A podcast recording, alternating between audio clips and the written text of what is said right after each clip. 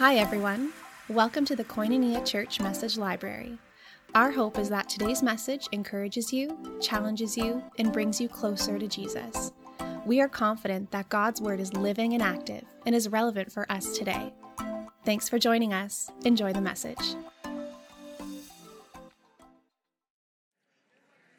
Good morning, everybody.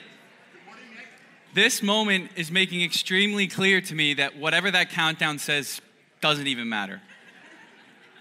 Like, it could be at one second and somebody's going across to see, start a new conversation. Yeah, exactly. Good morning. Welcome to Koinonia. My name is Nick, and I'm uh, the youth pastor here. So if we, ha- we haven't met, it is, uh, wow, great. Thank you. This is encouraging. Um, we haven't even met before. That was very encouraging. Got it. Amazing. Well, I want to welcome you. Um, I'm excited to share with you the message this morning. And this morning I'm going to be speaking on peace. But before I do that, I need to know by a show of hands if anyone actually likes pistachio salad. Okay. Okay. So, not really. Got it. Okay. Seriously, it was so bad. It was in every, whatever. It's out now, and I'm clean. So this morning, I'm, I'm speaking about peace. And I'm curious if you have ever searched for or hoped for peace. We, we do. We long for our hearts and our minds and our lives and our families to be peaceful. We want to be at peace. And if I asked you, uh, you know, we're, we're at church. If I ask you, where do you go for peace? What is the Sunday school answer? Yes, we receive our peace from Jesus. But I'm curious uh, if we actually know what that even means. Because we know that we receive our peace from Jesus, but why don't we feel peaceful? If we know the answer, which is yes, our peace comes from Jesus, then why don't we feel at peace? And I think part of the reason that I've come to determine for myself is that when I'm searching for peace, I'm actually searching for the wrong thing. I'm actually not defining peace quite right.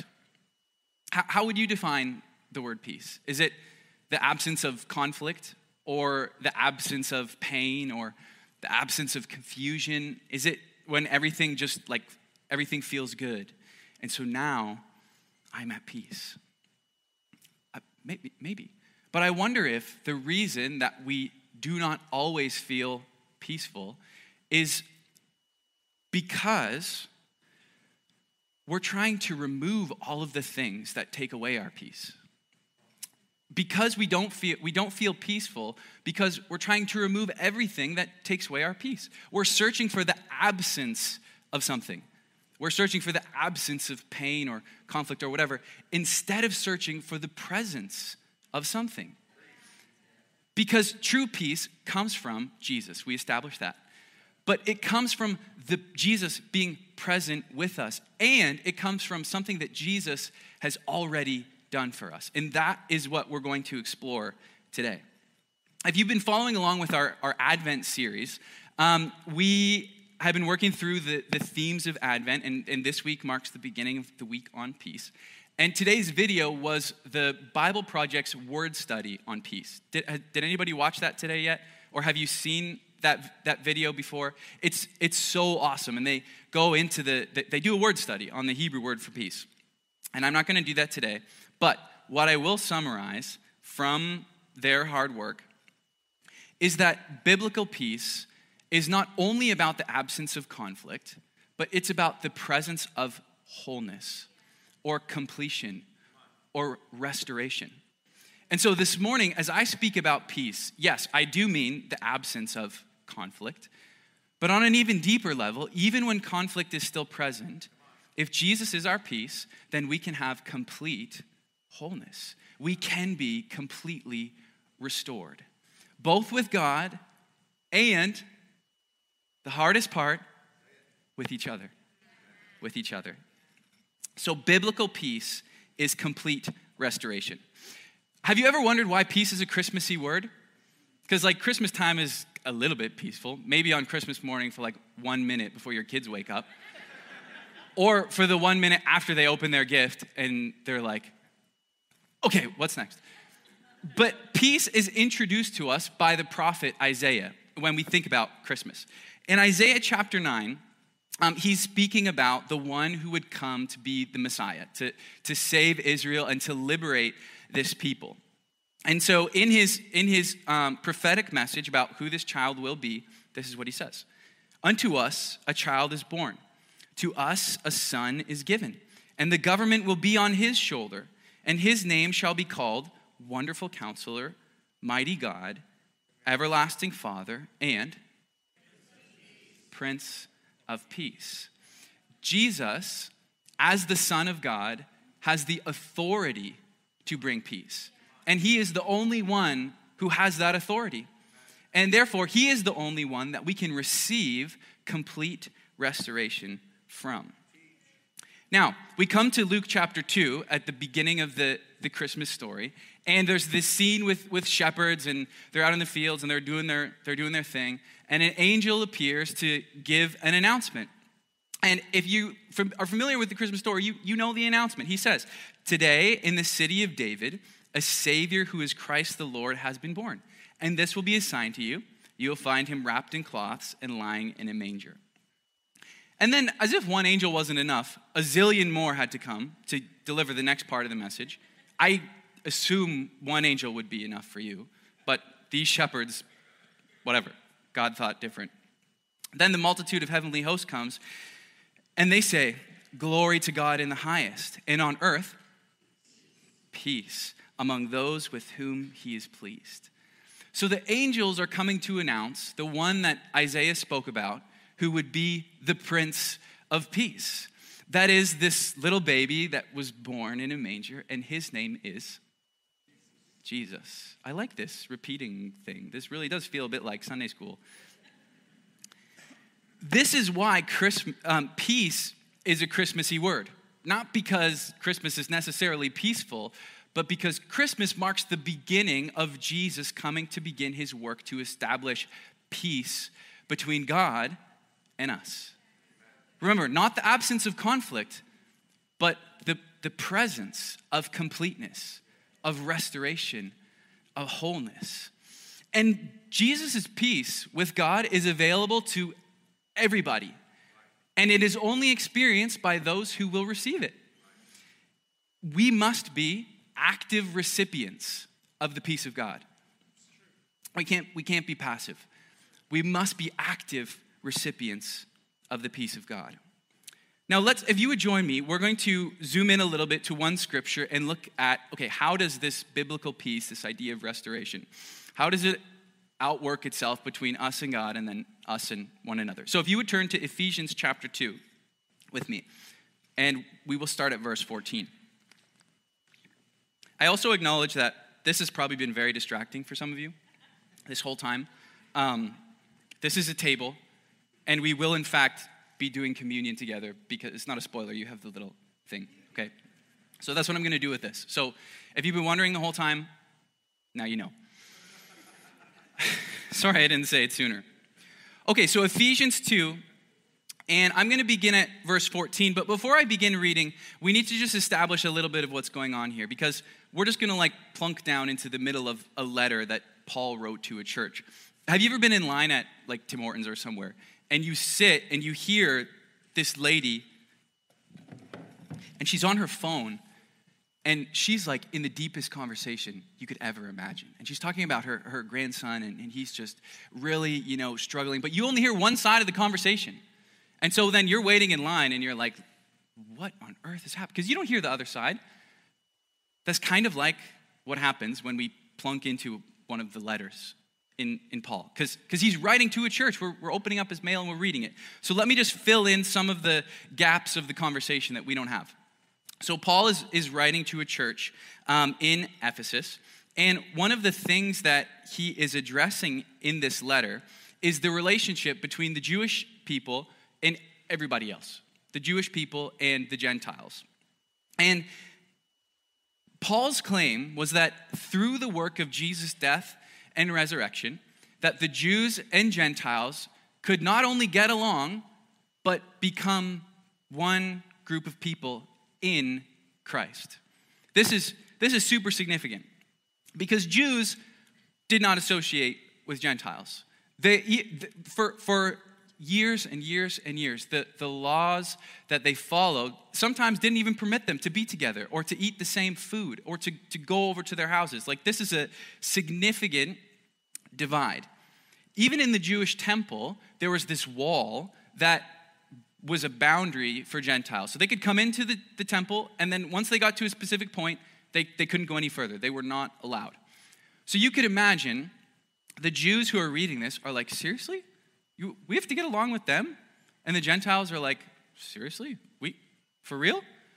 There was such a deep divide, yet Paul's claim was that if Jew and Gentile surrendered their lives to Jesus Christ as their Lord, then they both died.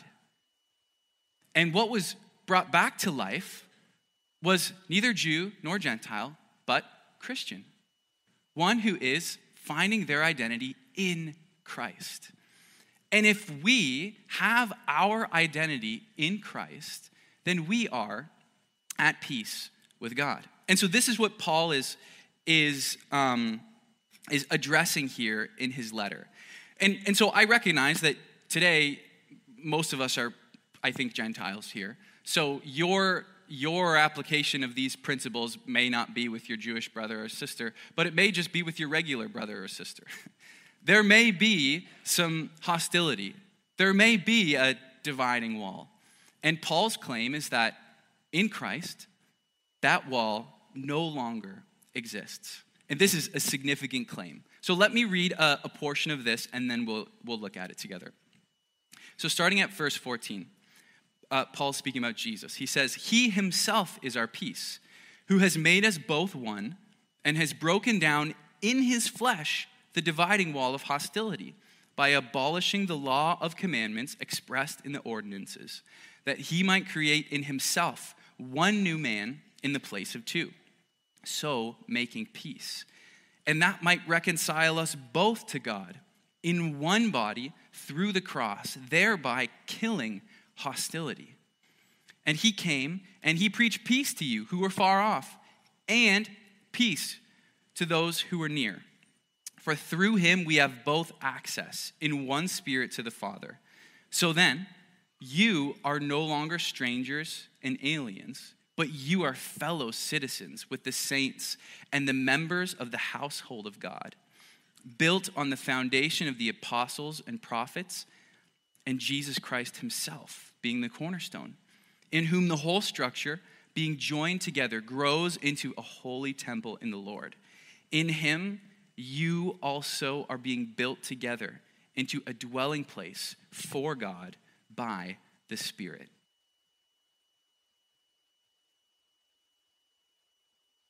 This is a significant message to a group of people who is experiencing extreme hostility towards one another. We're going to zoom in on a couple of these verses here and, and see okay, God, in light of what you are speaking to this church in Ephesus and, and how this is addressing their problems, what, what then are you saying to us today? So let's look at verse 14. For he himself, Jesus, is our peace, who has made us both one. So he's speaking here about Jew and Gentile when he says us, have both become one, and has broken down in his flesh the dividing wall of hostility. So we need to understand here that, that Jesus, in his flesh, broken on the cross, takes down a dividing wall in two places. First, between us and God. Because if, if we go back and look at the very beginning of the Bible in Genesis, we see where the wall between God and humanity was, was put up. When humans decided that it was best for us to define what was good and what was evil for ourselves, and we ignored and, and disobeyed the voice and word of God, that, that, that became the, the, the sin. That became the thing that separated humanity from God. And then from Genesis and we keep reading, we see the implications of that dividing wall. And we see the way that, that God made space to have peace with his people, which I'll address in verse 15. But eventually, Jesus, as the, the true and perfect human, offers himself as a sacrifice on the cross. And this is, this is what Paul's talking about in his flesh. It was in Jesus' sacrificial act of offering himself and the pouring out of his blood that our sin would be paid for. And because our sin is paid for, that then removes that dividing wall of hostility between us and God. It is only through Jesus that we can have peace, complete restoration with God the Father. It's only through Jesus. And through Jesus, he opens up a way for us to also have peace with each other. And I, like specifically Paul's use of hostility here because I, it's not a word that I use often, but, but I get it. Like, there are times in our lives, maybe even this day, that we have hostility towards another. Somebody cuts you off, boom, hostility. Your mom says something a little bit passive aggressive, boom, hostility. Your boss sends you an email at Friday night with some serious correction, hostility. but Paul is saying here that in Jesus, the dividing wall of hostility has been uh, broken down. And we're going to talk a little bit more about how that's removed later. But Jesus has opened up a way through his sacrificial death for us to have peace with God and then to also begin to have peace with one another. Let's look at verse 15 now. So, this, this um, dividing wall is broken down by abolishing the law of commandments expressed in the ordinances. That's a mouthful. That he might create in himself one new man in the place of two. So, let's talk about this, this mouthful phrase abolishing the law of commandments expressed in the ordinances. So, God in his love and his desire to be with his people, to have peace with his people, gave Israel the law. And this law, when, when they followed it, allowed a holy God to live in the middle of their presence. The law was the means by which Israel could have a relationship with God. Because we read through the Old Testament that when they were not following that law, did not go well for them. The, the law was in place so that God could have peace with Israel. But as we keep reading, we recognize like that totally didn't work. it, it didn't work. Israel could not keep the law that was required in order to have peace with God. And so in Jesus' death, when he paid for the debt that we owed, now the law is no longer the means by which we have peace with God. It is through the work of Jesus. It's through his death and resurrection that we now have peace with God. But the interesting thing about the law is uh, it's pretty helpful. like when I think about the Ten Commandments, okay, if I'm living at peace with my neighbor, I'm not going to kill him. I'm not going to steal his wife or his camel. I'm not going to worship his household idols. So this law is, is no longer the means by which we have peace, that's through Jesus. However, the law does outline for us what it looks like to live at peace with one another. And the beautiful thing about Jesus' death and resurrection is that he pays for that debt. And then in his resurrection, he gives us a new heart. And it's in that new heart that's empowered by the Spirit of God that we actually have the motivation and the empowerment to love the way that Jesus loved. And so this peace comes through Jesus. And, and that is what Paul is communicating here as he speaks about abolishing the law of commandments expressed in the ordinances. And then he says that he might create, Jesus might create in himself one new man in the place of two. And so this is what I was sh- showing you before Jew and, and Gentile. And as we surrender our lives to Jesus, those two disappear and one is resurrected with him, which is the Christian, the one who is in Christ. And this is where our identity comes from, and this is the basis of our peace with God and our peace with others. Verse 16 And he might reconcile us both to God in one body through the cross, thereby killing hostility. Don't you love that phrase? Killing hostility? It's so sharp. Because hostility kills, but Jesus, in his sacrifice, kills hostility.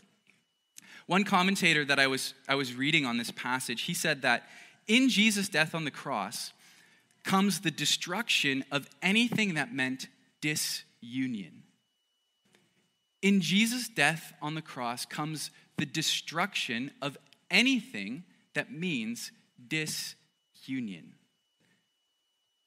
That's powerful. That is both in our relationship with God and our relationship with others. Because the reason that I could have hostility towards you, whatever that may be, Jesus paid for that reason. He paid for that reason that I might have hostility towards you. That, and, and so, as I receive that new heart from Jesus, he then begins to, to work on my desire to be hostile. And he begins that to, to replace that desire to be hostile with the desire to seek peace, the desire to seek restoration.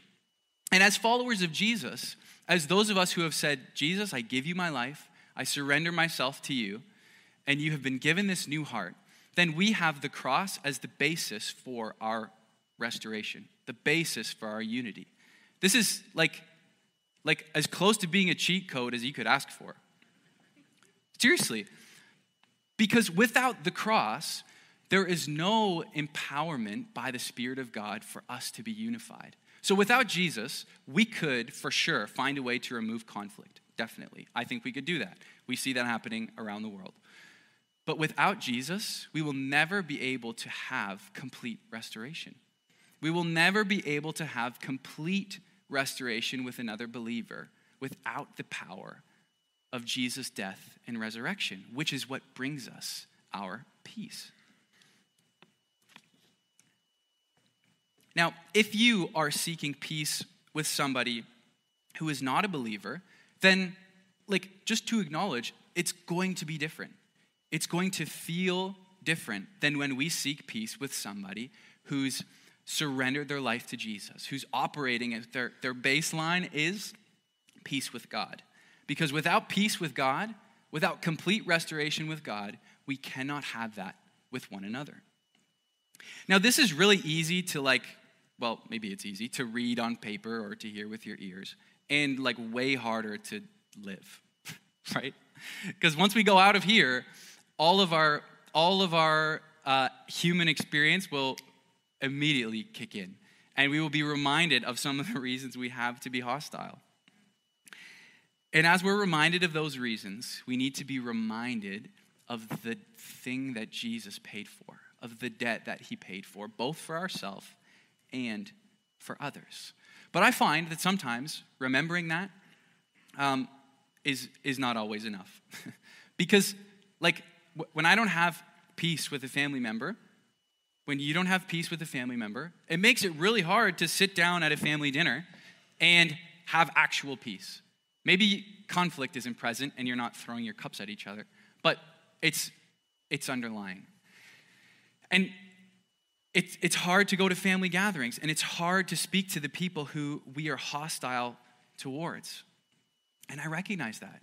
I recognize that there are some of us here that have been seeking peace with a friend or a family member for many years, and you, you're like, what, what gives? I have peace with God. Why can't we figure this out? And I think that Paul's encouragement in Romans chapter 12 is, is going to be helpful for us. In Romans 12 18, Paul says, If possible, as much as it depends on you, live peaceably with everyone. And the focus here is as much as it depends on you. So, as much as it depends on you, live at peace with, with everyone. The thing that depends on you is your surrender to Jesus. The thing that depends on you is your ability to be an active recipient of God's peace towards you found in Jesus. And when we do that, with that renewed heart that He gives us, then it's the Holy Spirit's power that helps us walk through the difficulty. It's the Holy Spirit's power that helps us show and share the love of Jesus when the person across the table from us like is is not earning it. you know what that's like. As long as it depends on you. And it's in these situations that we must remind ourselves of the peace that we have received from God. And then we allow the other party to become an active recipient of the peace of Christ as well. But how do we come to a place where we're willing to make peace with others? Because I recognize that some of you want that, and some of you do not. I, I mean, that's also me, just, just so you know. Um, when I say you from here, usually I'm also talking about me, but it's not that helpful to clarify every time, so I'll just do it this one time. Okay. So, you're welcome. So, how do we come to a place where we're willing to make peace with others? I must return to what Jesus has forgiven me of. I have to.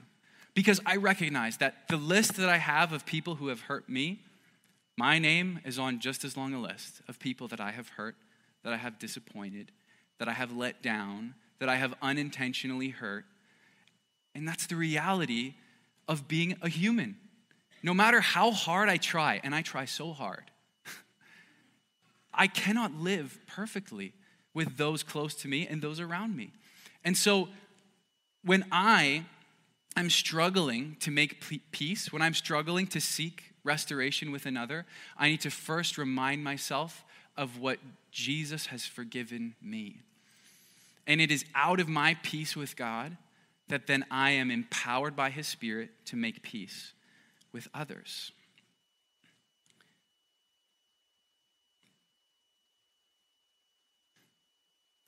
So this countdown clock is not on. How much time do I have? Three minutes? All right. Great. Thank you for that. Okay, so we now are going to together actively participate in the peace that we have in Jesus. And this is the gift of communion. And so I've asked a couple people to help me with this. So um, Gabe and, and Debbie, could you come up? And Mom, could you come up? I didn't ask you. Um, and Nathan, could you also come up? I, I didn't ask you. Okay, now I'm seeing I have five minutes.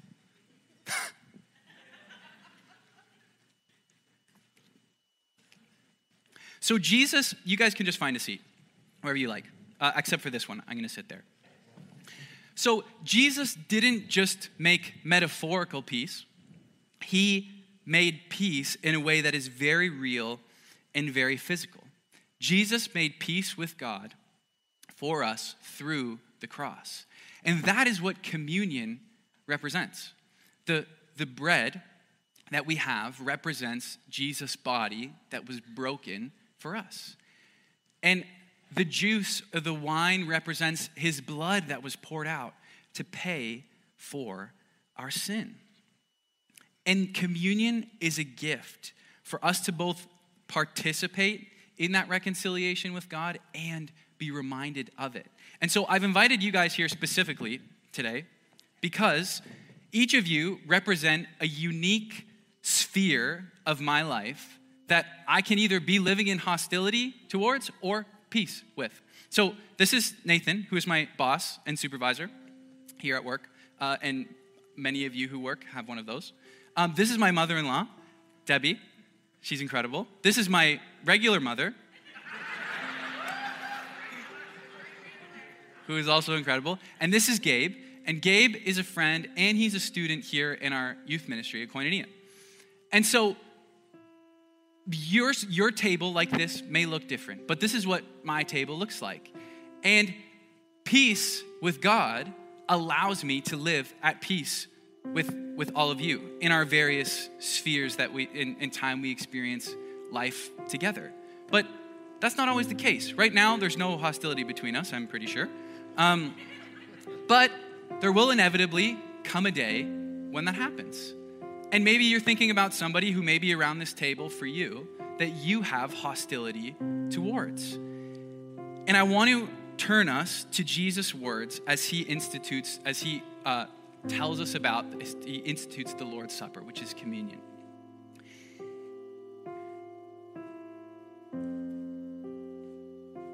So Jesus says, I've earnestly, he's with his disciples, I've earnestly desired to eat this Passover with you before I suffer. I tell you, I will not eat it until it is fulfilled in the kingdom of God. And then he took a cup, and when he had given thanks, he said, Take this and divide it among yourselves. For from now on, I will not drink of the fruit of the vine until the kingdom of God comes. And then he took bread, and when he had given thanks, he broke it and gave it to them, saying, This is my body, which is given for you. Do this in remembrance of me. And likewise the cup after they had eaten, saying, This cup that is poured out for you is the blood of the new covenant. But, you hate to see that word in a beautiful moment. But, behold, the hand of him who betrays me is with me on the table.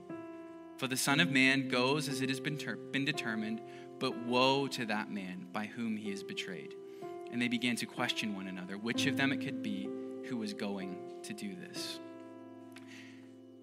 Now, Jesus was able to break the bread and serve the cup to all of his disciples, including the one who he knew was going to betray him. If Jesus should have had hostility towards any of those guys around the table, it should have been Judas. Yet his offer for peace, he still made available. And I recognize that as we head into the Christmas season, you're going to be sitting around a table just like this with friends and family, and you may be at peace with them, and you may not. And you may find yourself in Jesus' seat, serving a cup to somebody who there is hostility between. And I believe that this, this Christmas, that if that has been your experience in the years past, that Jesus wants to bring his peace there not just the absence of conflict, but complete restoration that is only found through the breaking of his body and the spilling of his blood. And if you are surrendered to Jesus, and that one who you're experiencing hostility towards is surrendered to Jesus, then you can take of the bread and drink of the cup together. And it is my prayer that through your peace with God, you will begin to experience that kind of restoration with your family. And this is where we need to be active recipients. We need to actively pursue that peace with others. And it is only by the Holy Spirit's power that we can be at peace. And so so then this is what I can do. I can break this bread and I can say, you know what? I'm going to let you break your own bread. And I can say, Nathan, this is Jesus' body broken for you so that you may have peace with God and so that I can have peace with you. And then I can take the cup and I can serve my mother in law, Debbie, and I can say, Debbie, this is Jesus' blood poured out so that you might have peace with God, so that I can have peace with you.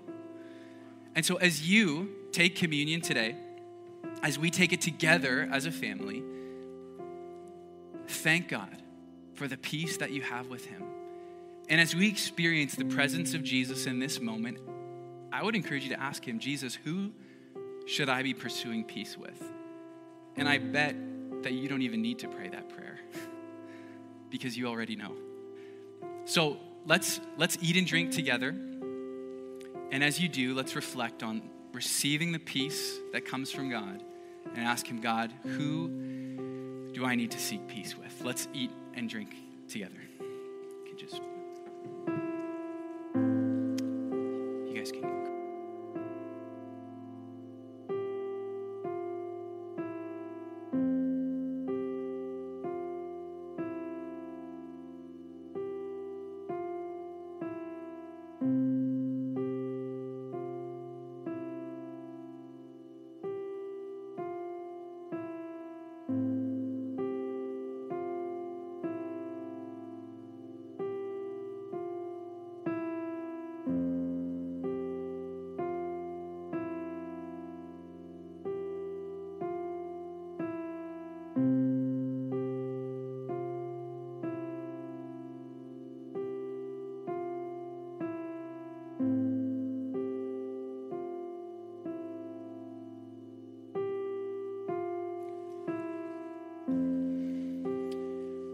you, Jesus, that through you we might have peace with God.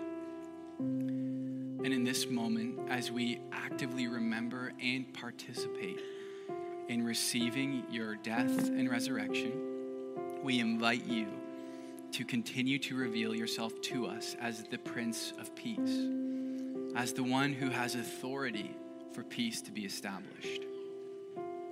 And we welcome your peaceful presence into our hearts. And God, for those who have in their mind somebody that they need to pursue peace with, I ask that you, by your Spirit, would empower them. Would you give them the confidence to walk humbly to seek peace? God, may our restoration with others flow from our restoration with you. Thank you, Jesus, for what you've done. We receive it. Amen.